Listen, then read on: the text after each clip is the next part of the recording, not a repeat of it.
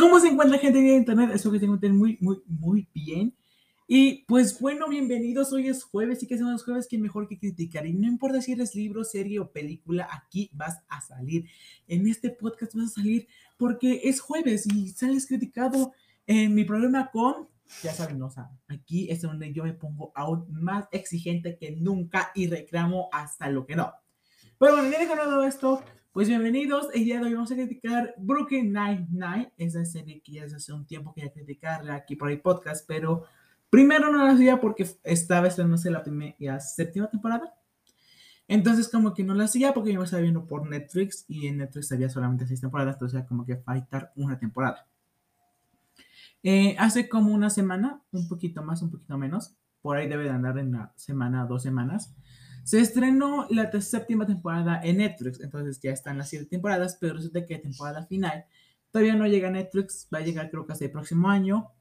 Y pues bueno, entonces como que yo dije, bueno, puede esperarme un año más para criticar esta serie o traerles esta crítica. Así que antes de continuar, de comenzarnos con el dicho con la crítica, vamos con dos puntos muy importantes. El primero, ¿Por qué no publiqué podcast el día lunes que era de tu noticia semanal? La verdad es que lo siento mucho. Yo sí quería llegar a publicar podcast ese día, pero no lo logré. bueno, este, hubo como unos pequeños detalles aquí, tanto en editación como con información, como con muchas cosas, y una decaída. Entonces, como que entre esos aspectos no se puede, ¿no? Salud mental hay que priorizarla. O sea, tu salud siempre priorízala, ¿no?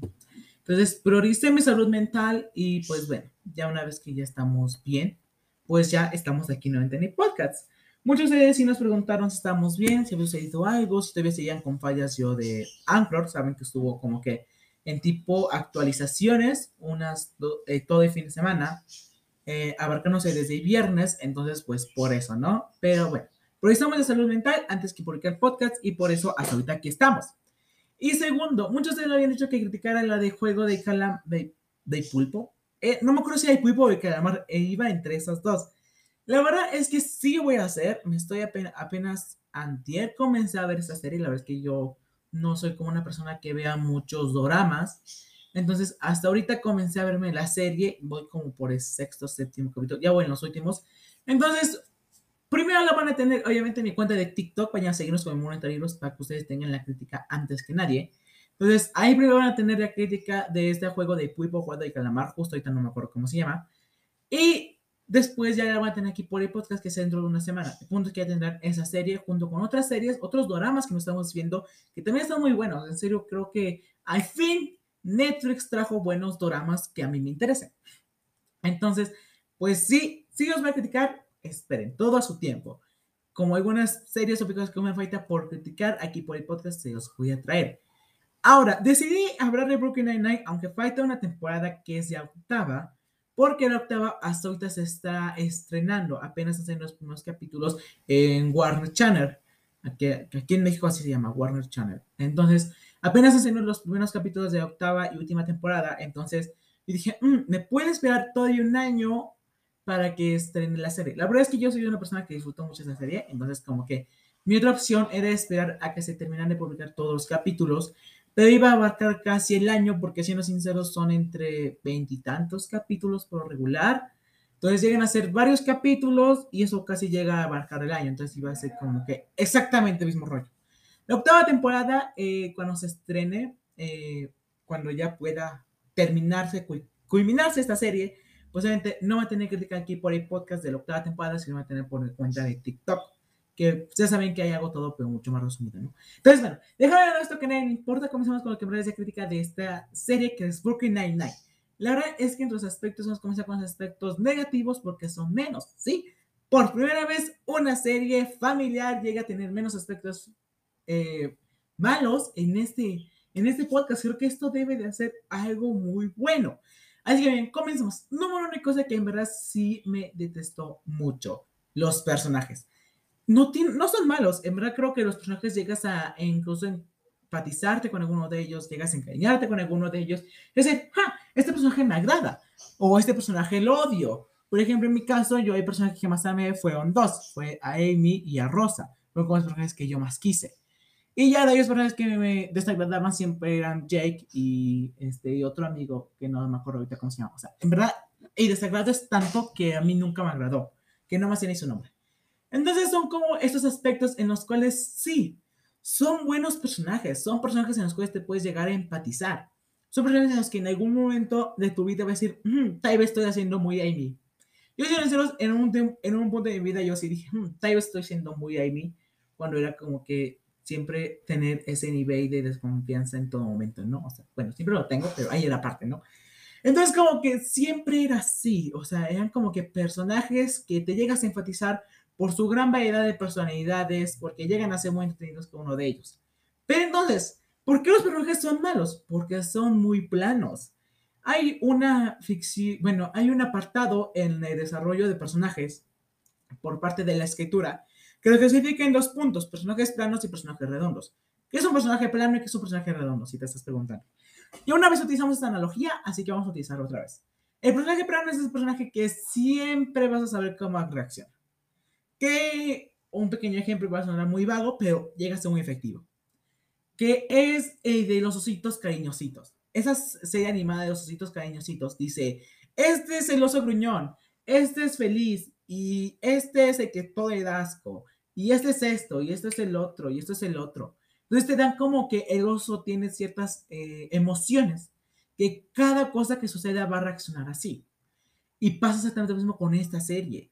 A Jake, eh, que es el protagonista, por ser serio, cada cosa que sucedía como que siempre reaccionaba bien. Era como de, oye, tú, creo que una, eh, era como de, oye, este, tú, un, un, ejemplo muy vago, no sucede en la serie, un ejemplo muy vago, por, por ejemplo, este, oye, tu perro se murió, no tiene ni perro en la serie. Entonces es como de, oye, tu perro se murió, es como que va a decir, bien, bien, bien, bien, bien, bien, o sea, como que son los mismos diálogos simples, además de tener la misma personalidad, y es como de, uh, si hubieras dado una nueva. ¿Por qué? Porque aquí llevamos con los personajes redondos. Los personajes redondos son los personajes que más se acercan a los seres humanos. Un ser humano nunca va a saber cómo reacciona ante cualquier situación. Hay un ejemplo y vamos a, comparar, sé que está muy pero vamos a comparar esta serie con eh, Modern Family. En Modern Family tenemos diversos personajes, también con diferentes personalidades cada uno de ellos. Pero lo que sí con esos personajes es que son más cercanos a la realidad. Son más cercanos a personajes que en verdad podrían existir. ¿Cómo se puede hacer esto? Porque siempre reaccionan muy diferente. Inclusive uno de los personajes que más me desesperaba, que para mí era Manny, que nunca como que me agradó de todo, sino como que por igual me desesperaba, o Luke también, eran como que esos personajes que por igual los veías muy, un ejemplo, con Luke.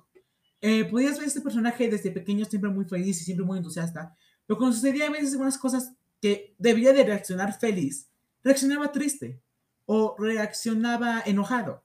¿Por qué? Porque así son los seres humanos.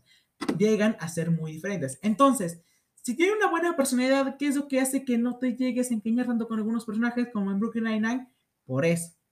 Porque te encariñas con personajes que llegan a ser un poco más humanos. Sí, hay casos externos como en Elite, en los cuales te encariñamos con personajes que no sean nada humanos, que los, solamente los puedas ver en guiones mal hechos. Pero hay casos en los cuales solamente quieres encariñarte con personajes que sean más humanos, como en Mother Family. Entonces, problema creo que aunque tiene buenas personalidades cada personaje y te llegas a encariñar con alguno de ellos, ese cariño no llega a ser suficiente como para decir, eh, si te matan, te lloro. O sea, tal vez si le lloras por unos cinco minutos y ya es como de, ah, qué padre. Tenemos más, ¿verdad? Igual de planos todos. Entonces creo que aunque llega a dar una buena atmósfera entre personajes, sus personajes llegan a ser muy planos, que no llegan a sentir nada de empatización por ellos. Pasando con el siguiente punto, un punto que no me gustó mucho fue este intento forzado de mejorar cada, por decirlo, capítulo. Entre temporadas tenemos diferentes tramas. Eso por regular siempre sucede en la serie. Es muy difícil que continúen con la misma trama y si continúan con la misma trama terminan con un fracaso como en Elite. Por lo regular tenemos diferentes tramas. Pero aquí el punto, ya sea bueno o malo, es que cuando vas cambiando las tramas, unas llegan a ser mejores que otras. Hay punto en que digas, hmm, la tercera temporada de Brooklyn Nine-Nine estuvo mejor que la segunda. La segunda no me gustó por la trama muy aburrida. Sí, tenían buenas tramas cada temporada. En verdad, eso se lo puede alabar mucho. Cada temporada tenía una buena trama que sí te hacía que lo disfrutaras hasta ya más mínima gota. Pero el problema es que a veces quieren alejarse de la trama principal en todo este serie, eh, novela, película. Tenemos lo que son series, eh, lo que tenemos lo que es la trama principal y de esa trama principal se pueden desglosar las demás subtramas. Aquí en el ejemplo es que la trama principal, vamos a poner un ejemplo, ¿no? La trama principal, si no me recuerdo, de la cuarta, quinta temporada, eh, dos personajes que es Rosa y que es Jake van a la cárcel. Entonces, esa, como sabemos, es la trama principal, sacarlos de la cárcel. Y ahora iban desglosando otras tramas, que son las subtramas que van a afectar a la sexta temporada. En ese aspecto está muy bien, porque tienen tramas muy buenas, tienen personajes que van a la cárcel y te vas a preocupar por ellos, que va a decir, ¿por qué están en la cárcel? Y tienen que sacarlos de la cárcel. Ya con la siguiente temporada es como que la trama de la cárcel de la quinta temporada afecta el trama de la sexta temporada, entonces como de, eh, aquí la afectó en esto porque contrataron a este maleante y este maleante se la quiere cobrar, entonces como todo un rollo eterno. Pero entonces, ¿qué es lo que sucede exactamente? ¿Qué es lo que está pasando? ¿O por qué digo que a veces las tramas no son muy buenas? El problema no son las tramas, sino las subtramas. Las subtramas son las malas. Porque quiere poner una trama nueva en cada capítulo que tú digas, ah, ok, ok, ok, está bien, no es malo que utilices la misma trama. No está mal. Lo malo es cuando utilizas la misma trama de la misma forma. Te voy a dar un pequeño ejemplo. Tenemos a esta novela que es La chica del tren. Y tenemos a esta otra que vamos a poner como ejemplo cualquier serie, película de Sherlock Holmes, ¿no? Vamos a poner Sherlock Holmes y La chica del tren. ¿Tiene la misma trama? Sí. En las dos hay un desaparecido. En las dos tienes que encontrar quién lo mató. Y primero, si está muerto o si sigue con vida, porque a veces puede estar con vida. En la chica de tren, por ejemplo, teníamos a. La trama principal era de. La mataron y tenemos que saber quién la mató. En Sherlock Holmes, vamos a poner como ejemplo la segunda película que es el juego de las sombras. Tenemos que poner eh, quién lo mató. O sea, a este tipo lo mataron y tenemos que saber quién lo mató. Ahí está. Tenemos la trama principal que es saber el asesino. ¿Quién asesino?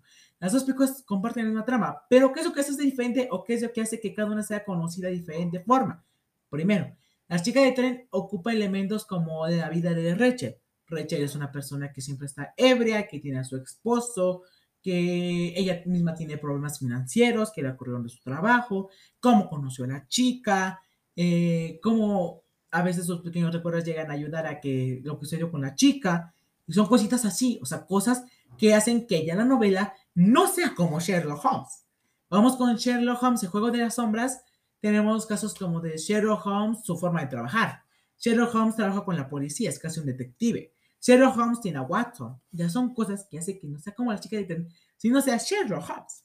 Esos son aspectos que los dividen. ¿Tiene la misma trama? Sí. Hay una frase muy buena que dice, todas las historias han sido contadas. Aquí te voy a corregir. Sí, todas las tramas ya han sido contadas, porque puedes poner de, ah, este niño que va a la escuela de magia. Es decir, ah, Harry Potter. No, lo otro, la de Fire y el último dragón. Ah, esa. Entonces, son aspectos en los cuales tú ves, vaya, eh, podemos utilizar la misma trama de Harry Potter, ¿no? Ese niño que va a la escuela, Harry Potter, no, Sabrina y, este, Sabrina la bruja adolescente. Ah, ¿tiene la misma trama? Sí, pero ya hay cosas que los dividen por sí solos, son cosas que obviamente las dividen. ¿Todas las tramas han sido contadas? Sí, eso no te lo va a negar. ¿Cómo las vas dividiendo o qué es lo que hace cada historia tenga su personalidad? Ya es muy diferente. Entonces creo que aquí, aunque cada, por decirlo, cada capítulo tiene su, su, su trama, esas tramas llegan a ser muy repetitivas que hace que los capítulos sean muy aburridos. Entonces, ya que terminamos con los puntos malos, ya, ya ven, lo sigue, son menos. Vamos con los puntos buenos. Ella, sí, puede ser que a su trama no esté muy bien hecho, puede ser que incluso en los desarrollo de personajes tampoco esté bien hecho.